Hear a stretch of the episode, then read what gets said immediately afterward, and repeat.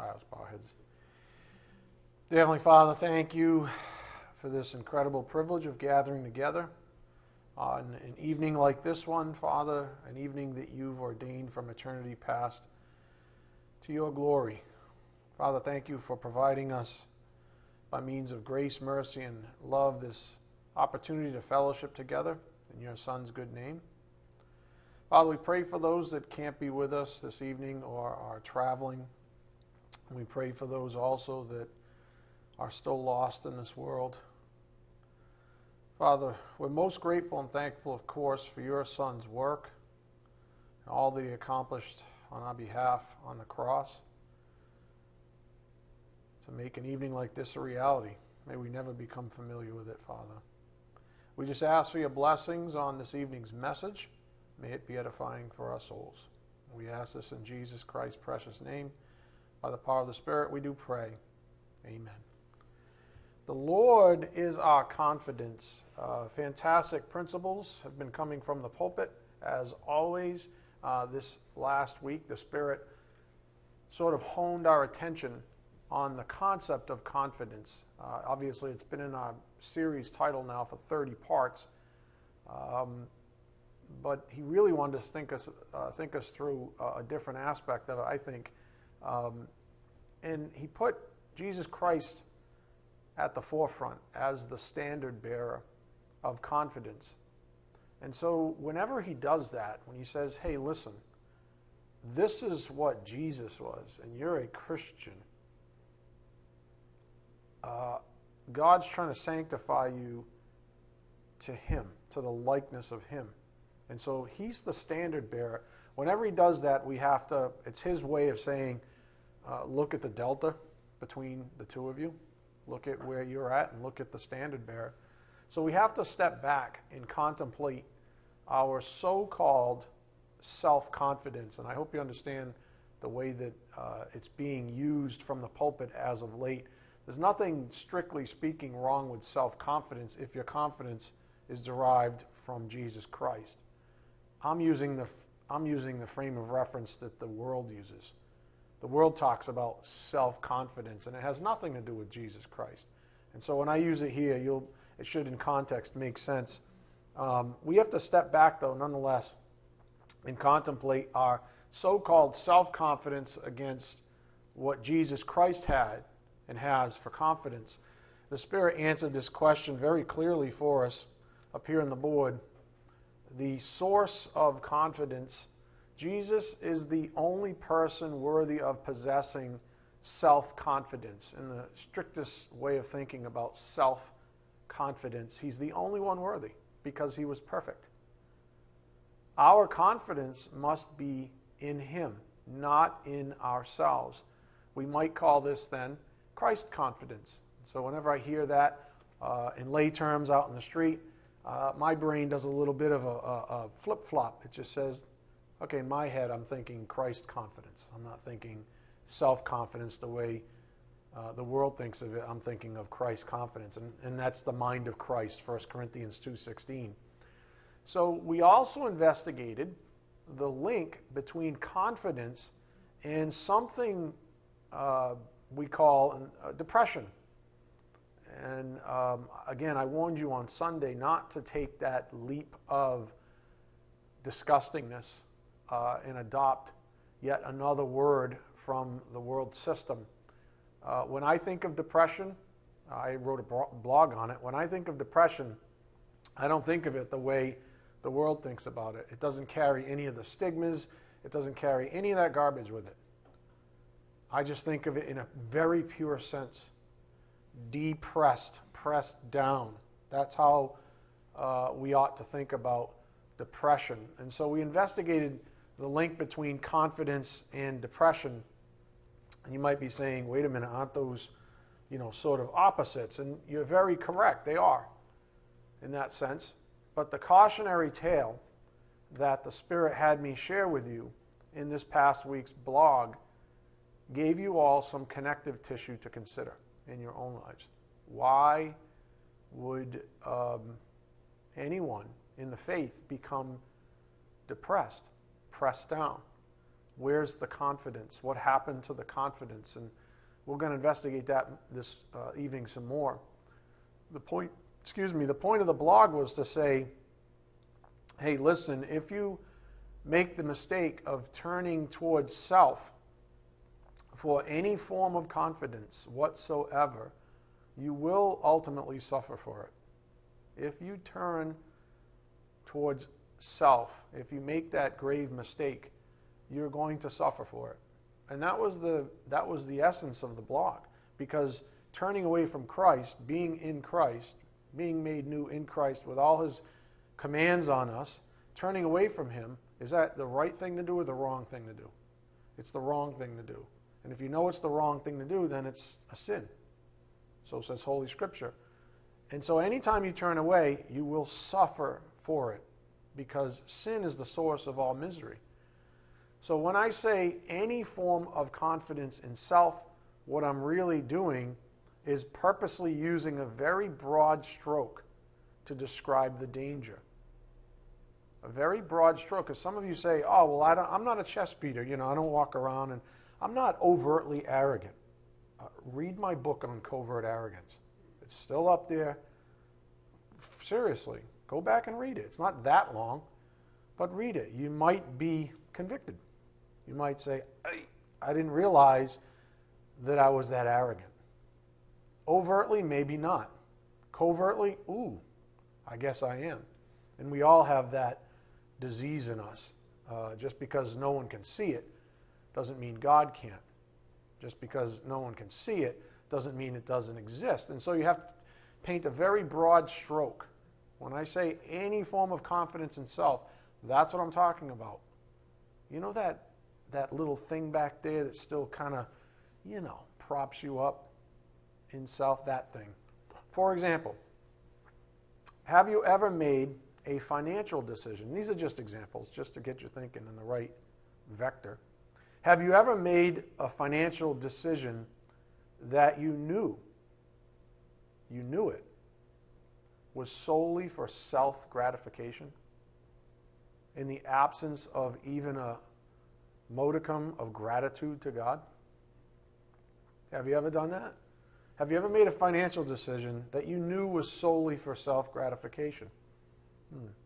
How about um, have you ever entered into a friendship with someone knowing that they couldn't care less about Christ? Have you ever done that? Or here's one more. Have you ever allowed your flesh to absorb some of the credit for something you know full well God has accomplished in you? I wrote another blog, it's coming out this week, titled Looking in the Mirror. Because we're supposed to examine ourselves in the mirror, right? I mean, that's the whole idea. But a lot of times we're impressed with what we see. But the thing that impresses us is actually a work of God. And so, do you ever do that? Do you ever take credit for the work that God's done in you? And I was thinking about that last one because that's one of those real subtle ones. That's the one nobody sees, right? That's not the covert beating a chest one. That's that co- I mean, that's not the overt. It's the covert one. It's the real dangerous one, and that's how I describe uh, covert arrogance in the book. Uh, it's the more dangerous of the two. I think this latter one is a pitfall that a lot of ministers fall into. Again, have you ever allowed your flesh to absorb any of the credit for something you know God has accomplished in you?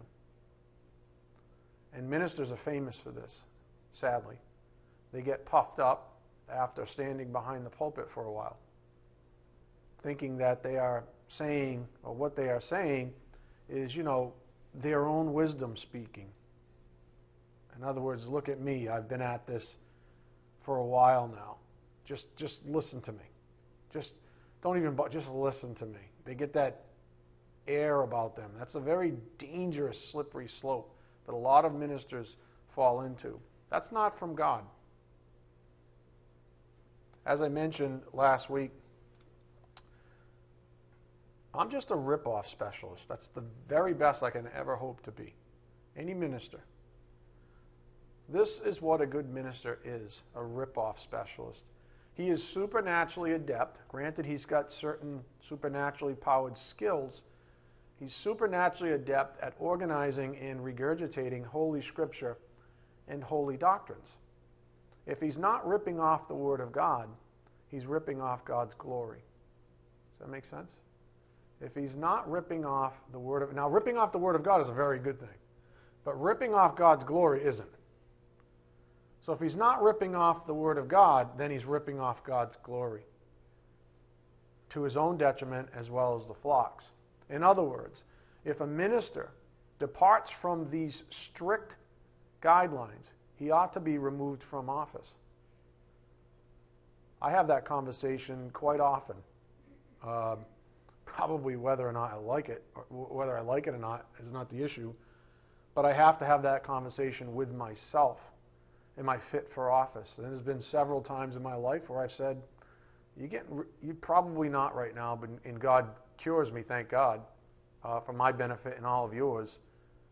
But it's a slippery, slippery slope that ministers can fall down.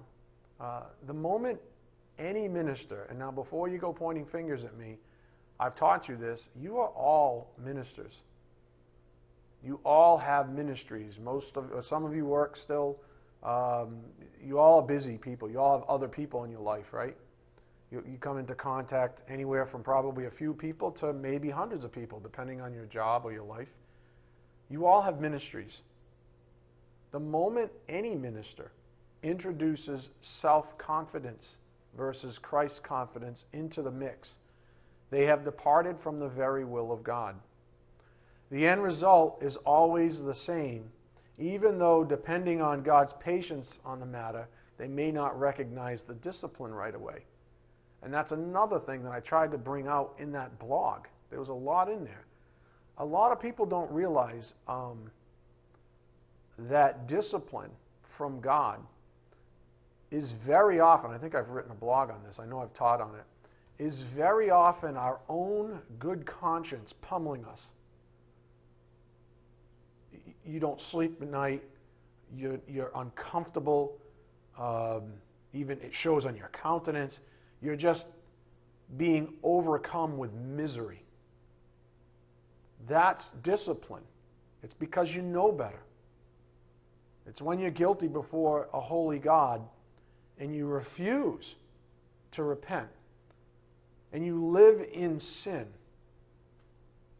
God doesn't come down and go, hey, you know, physically smack you. And he doesn't take your steering wheel and drive you into a tree and say, There, that's what you get. He says, I've got a much better, more consistent lever. I'm just going to have my spirit haunt you. I'm going to have the Word of God be pressed into your soul, and you're going to be convicted for as long as you remain uh, unrepentant. And I'm going to press you down, depress you, I'm going to press you down because of it. That, my friends, is discipline. How else do you think? What's the, what do you think God does to discipline you otherwise?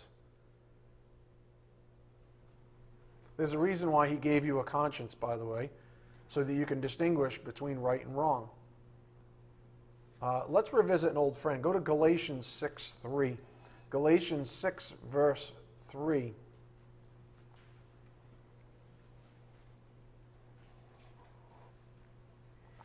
And the connective tissue so far is that anytime you put confidence in the flesh, you turn your back away from, or you turn your back to God. You depart from what is righteous. We're going to get into that again this evening, because righteousness in you bears good fruit. And one of the fruit, of course, which makes sense for our lessons, is confidence. Galatians 6 3. For if anyone thinks he is something when he is nothing, he deceives himself. That's a lesson on self confidence. If you think you're something when you're nothing, you deceive yourself. But each one must examine his own work, and then he will have reason for boasting in regard to himself alone and not in regard to another. For each one will bear his own load. The one who is taught the word is to share all good things with the one who teaches him. Sorry, Galatians 6 6 again. The one who is taught the word, that's you, is to share all good things with the one who teaches him. that's me. Oh, I'm just saying. I'm just busting, just getting you to giggle. Verse 7 Do not be deceived. God is not mocked, for whatever a man sows, this he will also reap. And think about, as an example, ministry.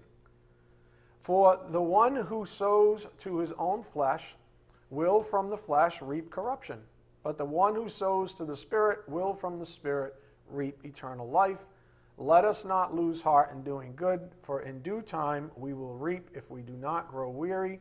So then, while we have the opportunity, let us do good to all people, and especially to those who are of the household of the faith. That's a tremendous verse, verse 10.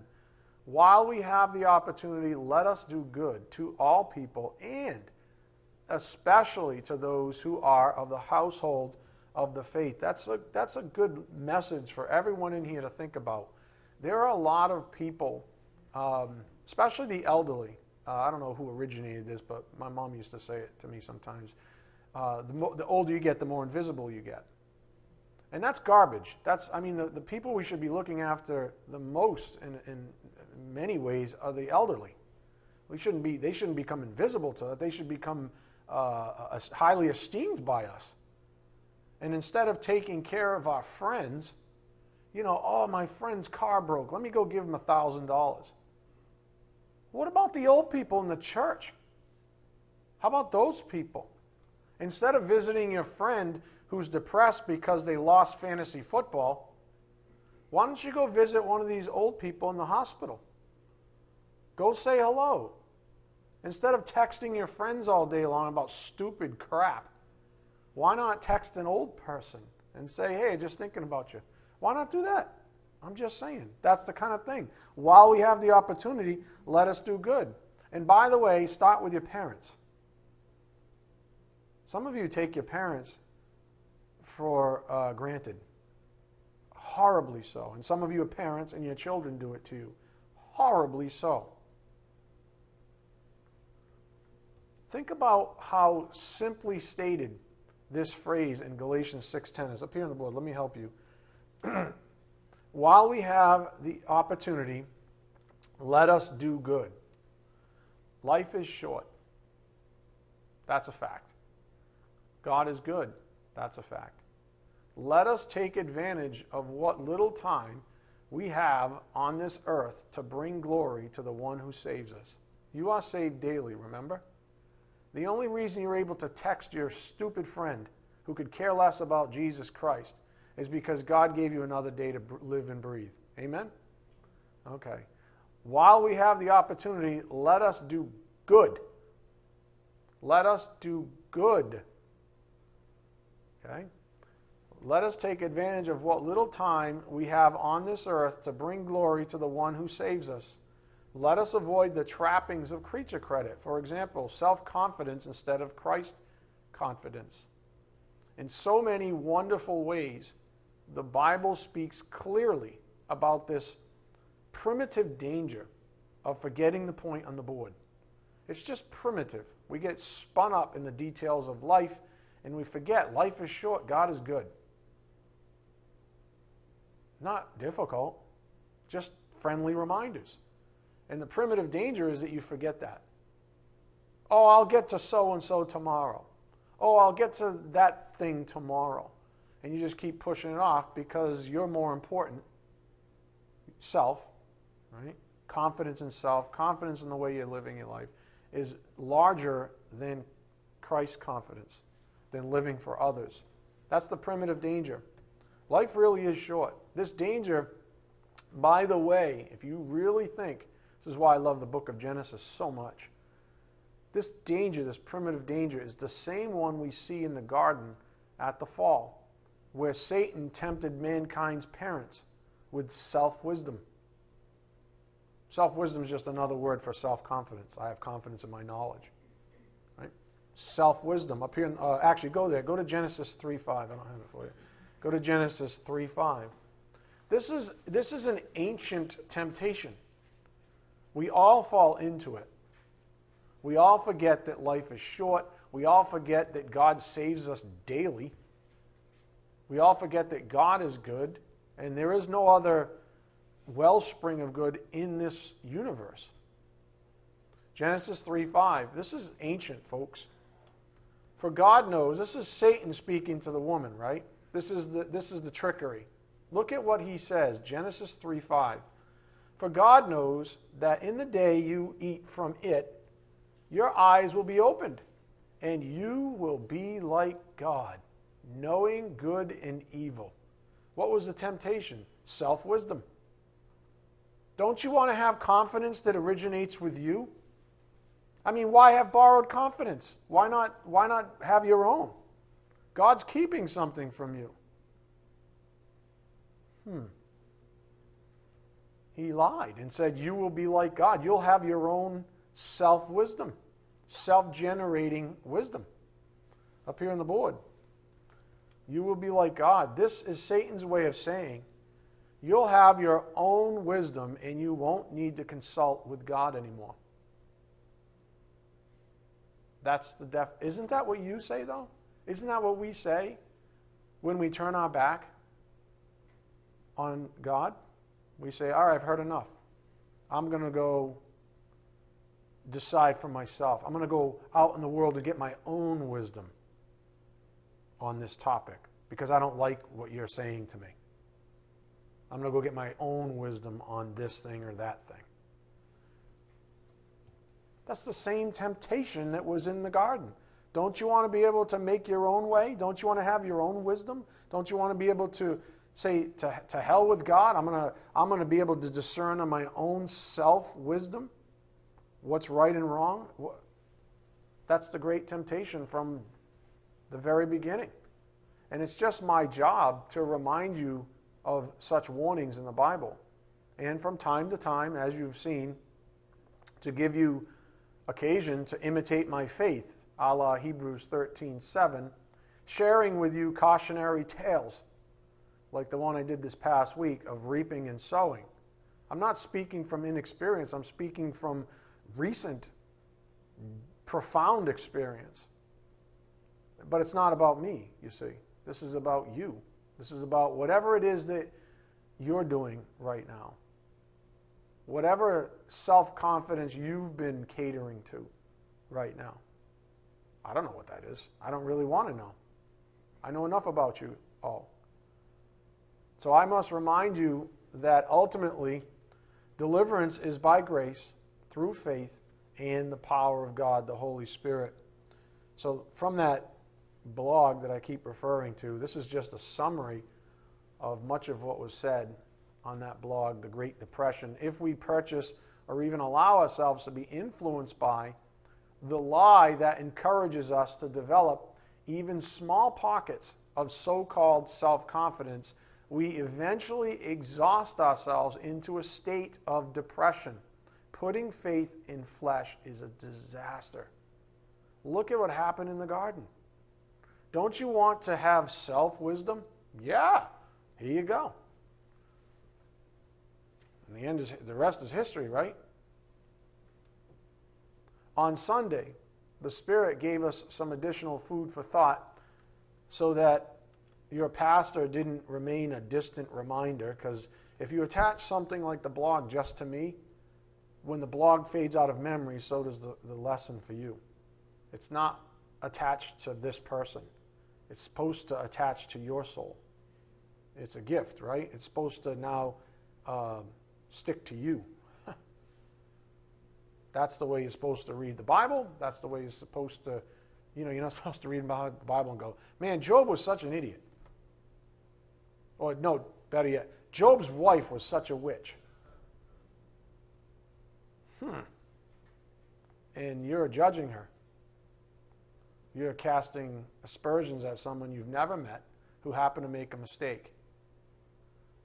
Hmm. I wonder which one God despises more. I wonder which one Jesus would call a hypocrite. Because he who is out with, without sin should cast the first stone, right? I wonder which one. So the Spirit gave us some additional food for thought so that I wouldn't somehow just be the centerpiece of that lesson in that blog, that you all be blessed with perspective about your own lives. And so I don't know, I mean, these are just the examples that he gave me of misery. Some of you, if I ask you about work, oh, it's never, hey, you know what? I got to actually evangelize someone. Or, you know what? This so and so, what a sweet person this person is that I work with. It's always, oh, you, if you only knew. You know what? You have a job. How about that? How about you have a job? Or, you know, oh God, relationships, right? There's some people you just avoid like the plague because all they do is just bleed all over you about their relationships. Well, guess what? Come to church and you have brothers and sisters in Christ. That's kind of cool. How about food? All I got to say about that is you're not starving. Americans are just unbelievable. Money, again, America, you live in America, none of us in here is shy of money. You might say, oh, I can't pay my bills. Then maybe you just made some you just make some other choices. Nobody at this point in, in my life personally asked me about money. Ever. Ever. Never. And if they do, they never like what I have to say. Oh, I can't make my bills. Then sell your house and go live in a one bedroom apartment. That's still head and shoulders above how they live on the other side of the world. And they don't love Jesus any less. Matter of fact, they might even love him more than you do. You know what I'm saying? Oh, I don't have any money. Well, stop smoking. Or quit drinking. Or quit buying fancy shoes or, or hats or whatever it is you spend your money on. I don't know, but you know, it usually takes about like 38 milliseconds. Money, ugh. How about beauty, intellect, power? You know what? Stop complaining about that. God made you with a purpose. That's all I have to say about that. So, these are just examples of misery that, with good perspective, wouldn't exist. So, you want to have self confidence in areas that God says, but I'm not giving you that thing for that purpose. I want you to work us unto the Lord. I want you to befriend uh, members of the faith. Uh, I want you to eat and be grateful. I want you to uh, know that I'll never leave you without enough money to survive on. You might not get Taco Bell and live in a, you know, and have a jacuzzi. Maybe you're eating, yeah, just bland food. I don't know. And do I really need to talk about beauty, intellect, and power? No. Here's the net net. You ready? And this has been coming from the pulpit, whether you realize it or not, for months now. Months. And it started, it, it echoes back to our previous series. Remember the deceitfulness of sin? Sin is the cause of misery. Sin is. Don't point fingers. It's sin. Sin is the cause of misery something as fundamental as not, let's, and again, this goes back to the covert arrogant part. Everybody likes to itemize uh, overt sins and go, see, the, okay, I repent from this, this, and this. I, I punched the tree, I swore, I sin, you know, I lied, I did all this stupid stuff, right? But that's not, those aren't the ones that, that take us to misery in the worst way, that they don't depress us. How about this? If sin is the cause of misery, Something as fundamental as not leaning on the promises of God is a sin. You're supposed to lean 100% on the grace of God. You know that. Anybody here not know that? Okay. So if you don't do that, if you put confidence in self, you are not doing that, which is a sin, which in turn is why you're miserable because you have a habit of doing that very thing. You don't lean on God. I think the religious part of us likes to focus on sins of commission, things we do that we are commanded not to do. Things we do, we're commanded not to do. In other words, God sets a standard and says, hey, you know, don't, don't lie to your parents. I lied to my parents. Okay, I put that down as a line item. I repent from it. I prayed on it. God's cool with it. That's all good. That's absolutely necessary. But we like to stop there. We like to say, that's the only kind of sin I like to talk about. But there's a whole nother half to the equation. It's called the sins of omission.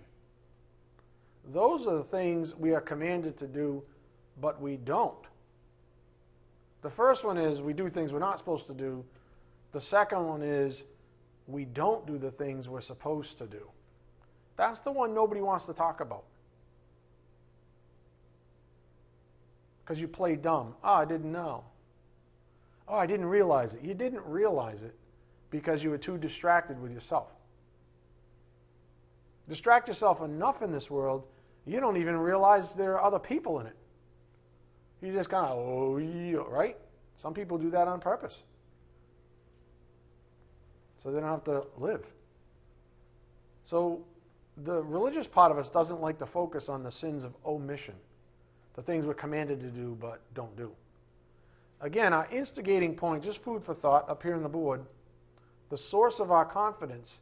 Jesus is the only person worthy of possessing self confidence. Our confidence must be in Him, not ourselves. We might call this Christ confidence. This is where on Sunday the Spirit began teaching us about His unique power. Go to Philippians 4:13. Philippians 4:13.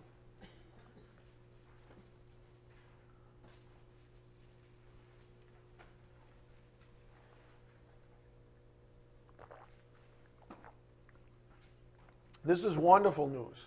Wonderful. Philippians 4:13 is wonderful news, especially if you understand what it means. Philippians 4:13, I can do all things through him who strengthens me. That's Christ confidence. That's not self confidence, that's Christ confidence. Him, of course, refers to the Spirit's power. We are to walk by the Spirit, the same Spirit as the Bible says. Go to uh, Galatians 5:13. Galatians 5:13. We ought to walk by the Spirit, the same Spirit that empowers us, the same one that gives us and affords us Philippians 4:13, Galatians 5:13, for you are called to freedom, brethren, only do not turn your freedom into an opportunity for the flesh, but through love serve one another. For the whole law is fulfilled in one word. In the statement, you shall love your neighbor as yourself. But if you bite and devour one another, take care that you are not consumed by one another. But I say, walk by the Spirit, and you will not carry out the desire of the flesh. Walk by the Spirit, walk by His power. For the flesh sets its desire against the Spirit, and the Spirit against the flesh. For these are in opposition to one another, so that you may not do the things that you please. Again, the simple truth, the recurring truth for months now up here on the board is this Sin is the cause of misery. Sin is when you refuse to walk by means of the Spirit. When Paul wrote in Galatians 5:16, "Walk by the Spirit," this is a reference to the power of the Holy Spirit, for he is our strength. Psalm 28 7 up here on the board. The Lord and his Spirit, of course, these things are the same. These are the same. The Lord and His Spirit is my strength and my shield. My heart trusts in Him, and I am helped. You don't go to self, you go to Him. You don't revert to your own power, you revert to His power. Otherwise, it's a sin because how many Holy Scriptures we have to see that say that's where our affections need to be directed to Him.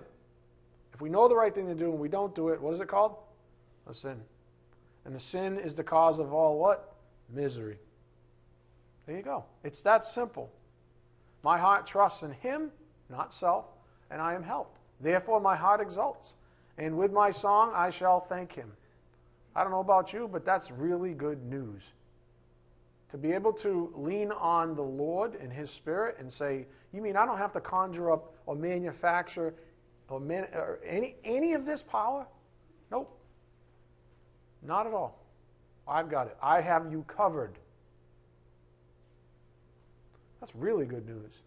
And therefore, we remain in a state, we even sing our gratitude, is what the psalmist say, saying there. How about Galatians 5:16 when he says walk by the Spirit? Again, this is a reference to the power of God the Holy Spirit. Keep that in mind as we read another warning from Paul on this subject of walking. Because that's what we're doing right now. We're saved, right? And then we walk. Go to Ephesians 5:15. Ephesians 5:15. Ephesians 5:15.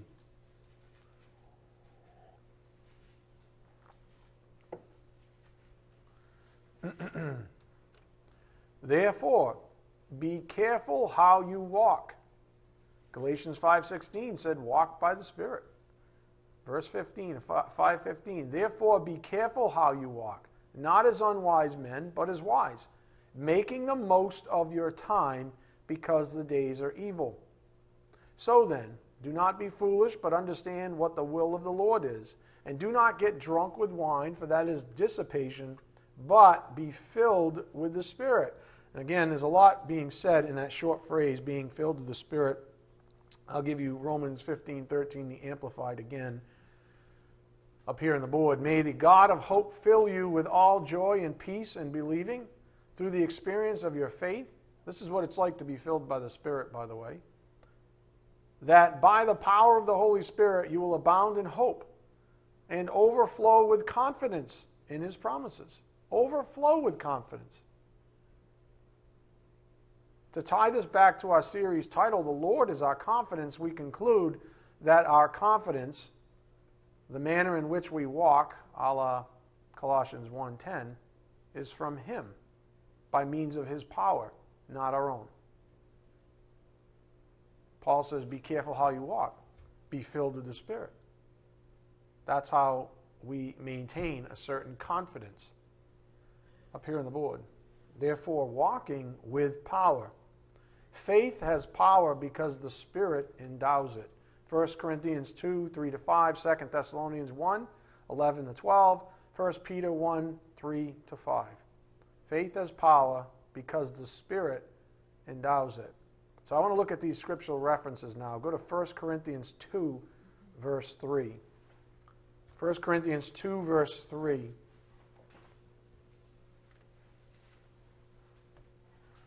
So the Spirit's just doing the good work of tying faith and power together. And then we'll get back to sort of that threesome of, uh, of principles where confidence is there as well. 1 Corinthians 2, verse 3. I was with you in weakness and in fear and in much trembling. And my message and my preaching were not in persuasive words of wisdom, but in demonstration of the Spirit and of power, so that your faith would not rest on the wisdom of men, no self wisdom, that temptation, that ancient temptation from the garden. So you would make that mistake, so that your faith would not rest on the wisdom of men, and that includes yourself, but on the power of God. That your faith is based on the power of God. Again, walking with power. Faith has power because the Spirit endows it. Go to 2 Thessalonians 1, verse 11. 2 Thessalonians 1, verse 11.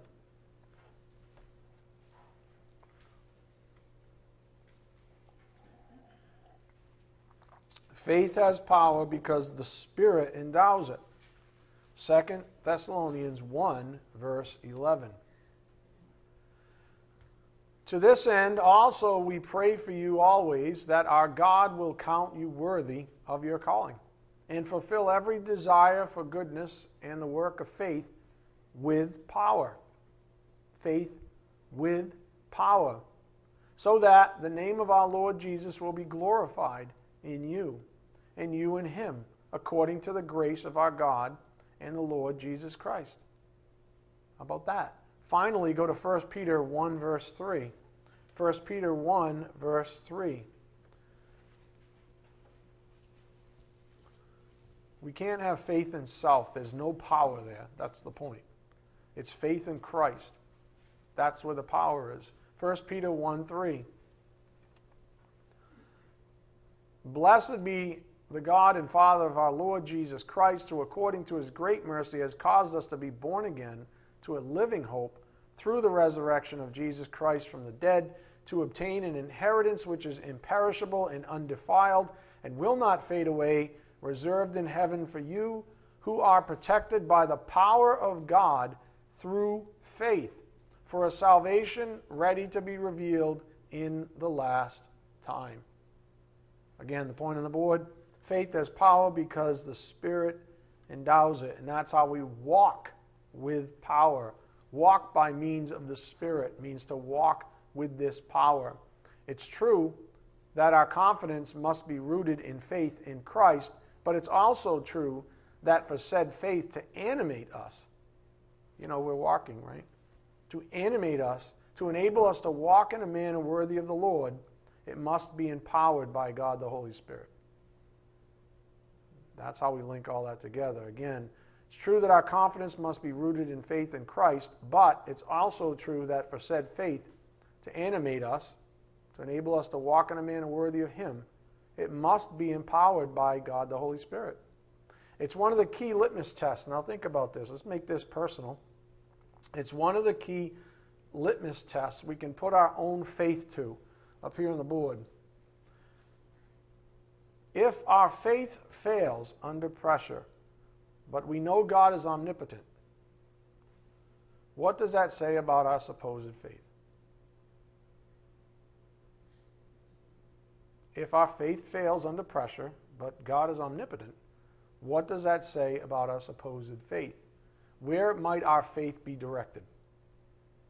Could it possibly be self? Could we have strayed somehow and placed confidence in ourselves? Confidence, in other words, we have faith in ourselves, and therefore, whatever confidence we have is derived from that faith, which, when put under pressure, blows up, which is why you have no confidence? Or does it hold up under pressure and you say, Thanks be to God, the way Paul described it? That's a good litmus test. How do you fare under pressure? Everybody says they have faith. Correct? Pretty much. Hey, do you have faith? I do. I, I totally do. Then it's like a, just a little bit of the wine press. Oh! First thing you do is turn this back to self. Turn to your old ways. I can solve this problem. You get sort of like, you know, industrious. I can solve this problem. God doesn't seem to be paying attention to little old me over here in Dighton or Rehoboth or wherever you live. So I'm going to get all, you know, industrious and solve this problem myself and take it all myself and prove to the world that I'm a self-reliant, self-confident man or woman. Just watch me go. Fast forward a month, misery. misery. And the craziest thing of all is that we're like this How did this happen? What? What do you mean, how did this happen? This is exactly what was coming from the pulpit. Like literally, exactly. To summarize, up here on the board, and this is bringing us back to our previous messages, our confidence is rooted in faith. It is through faith by the power of the Holy Spirit and the Spirit of Christ that we obtain said confidence uh, in other words, it is the Spirit who empowers our Christ confidence. We looked at Romans 15, 13. We've looked at Philippians 4, 13. Uh, let's look at uh, Colossians 1, 9 to 12. Go to Colossians 1, 9. Colossians 1, 9. The Lord is our confidence. I think it might have been the, one of the gardeners was it who was it? One of you two texted me the other day and said, "Man, I've been reading Colossians. I've read it several times. It's just awesome." John's like, "That was me," and it was probably Pat, wasn't it? It was Pat. Yeah. John doesn't write like long texts like that. He's like, "Yo, I love God. God is good." But I was so encouraged because it's true. If you read Colossians, it's so encouraging. Like, really, and just read it like once through. Uh, and you almost have to do that. You almost go back for more. It's just awesome. Anyways, Colossians 1 9.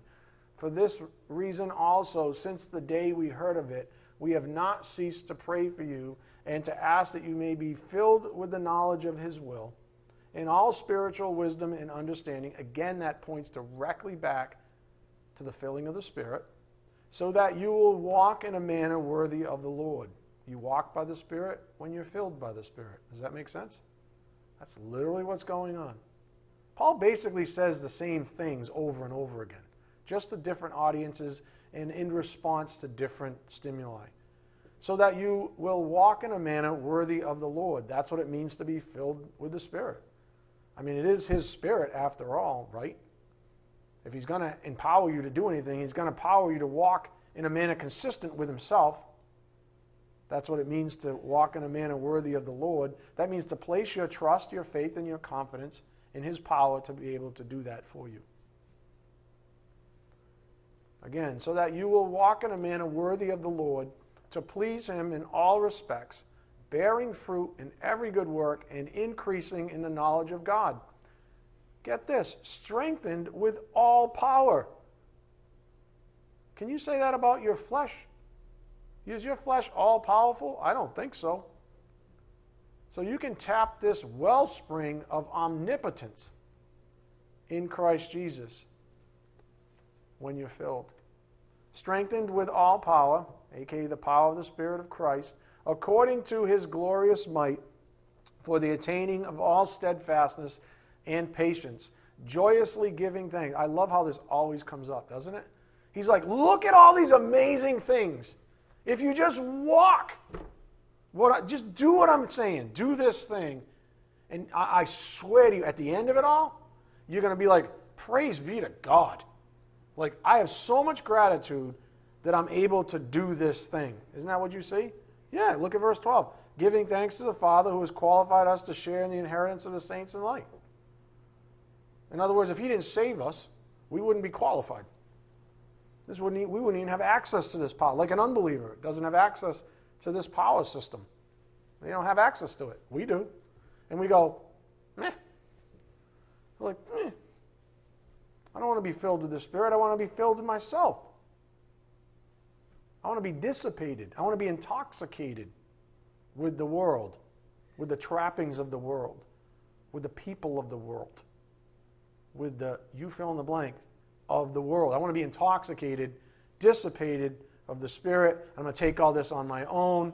And at the end of the day, you never give thanks to God because what are you doing except being miserable? Hmm.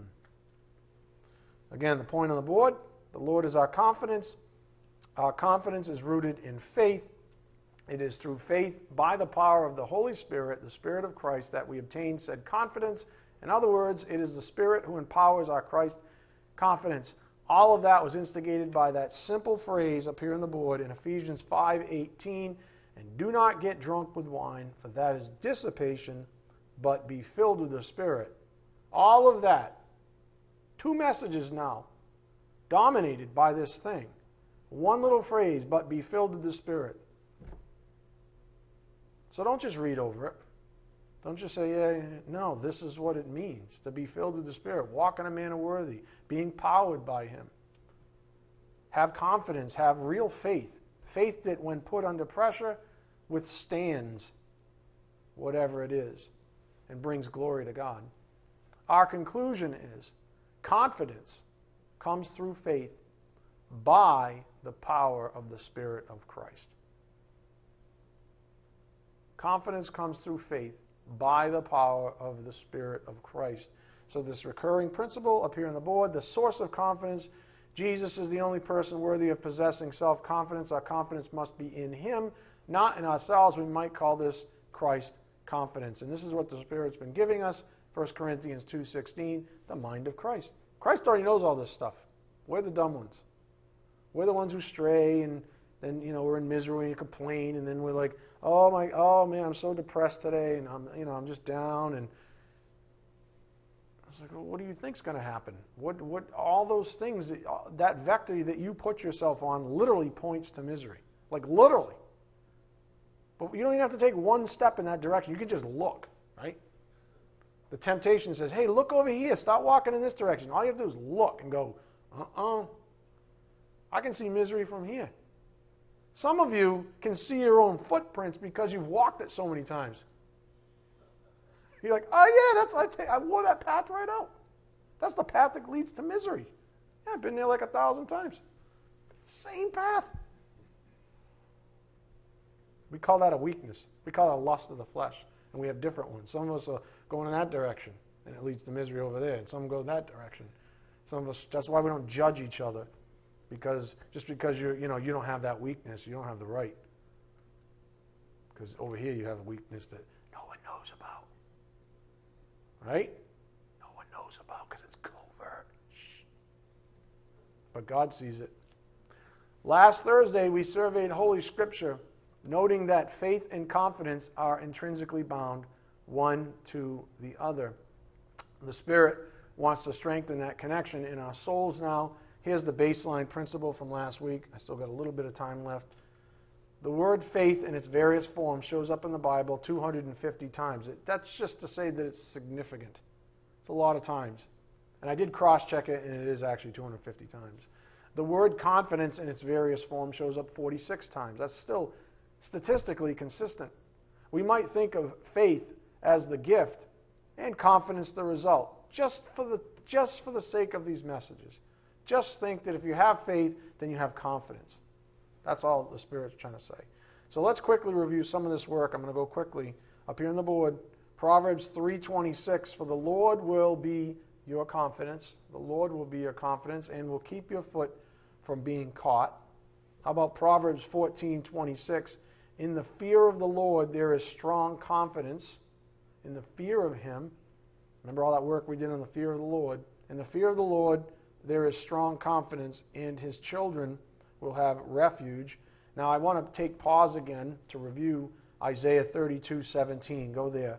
Isaiah 32 verse 17. Only because it's just a magnificent principle here that I don't think a lot of people think about. I certainly didn't until I came upon this passage and it sort of hit me.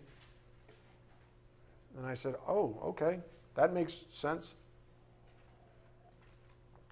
Isaiah 32 17.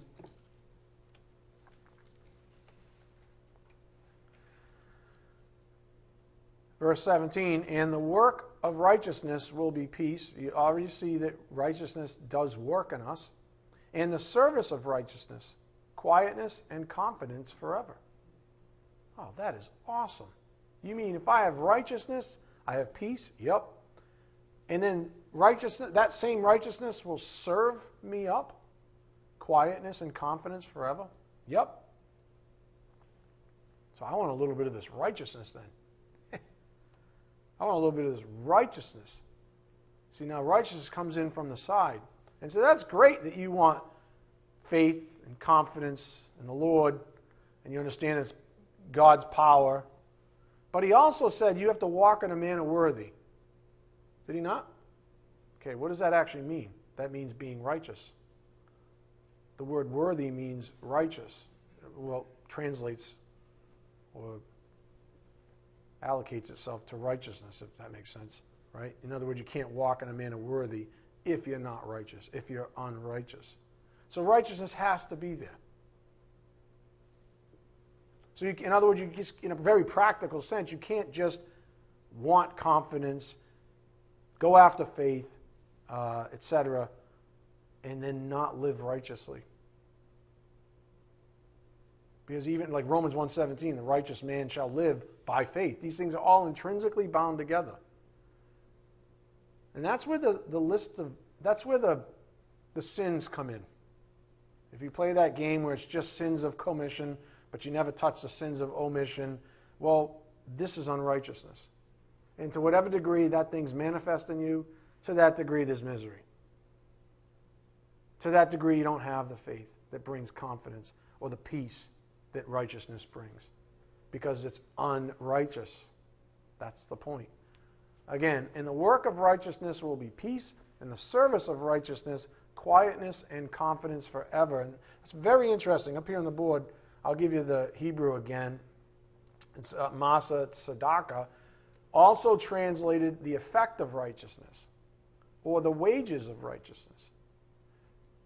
In other words, pursue righteousness, and all these things are added.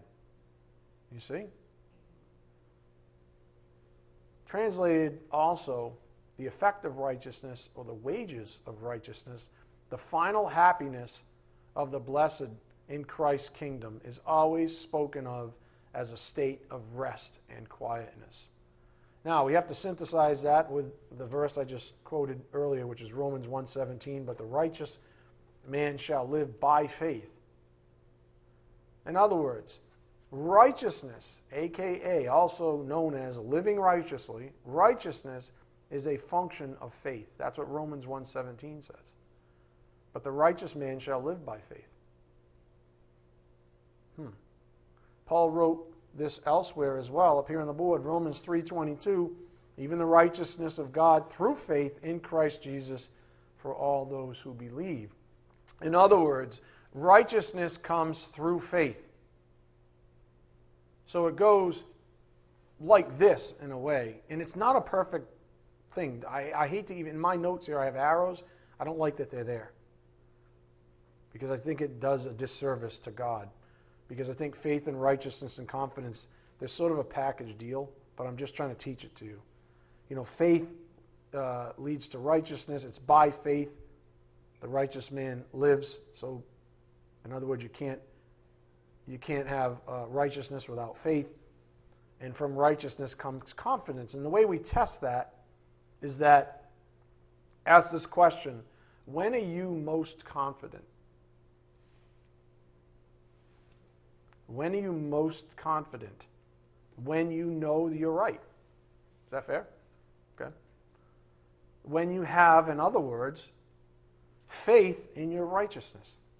That's when you're most confident. Is that fair? When you have faith in your righteousness, your ability to be right, your state of rightness. That's what righteousness means.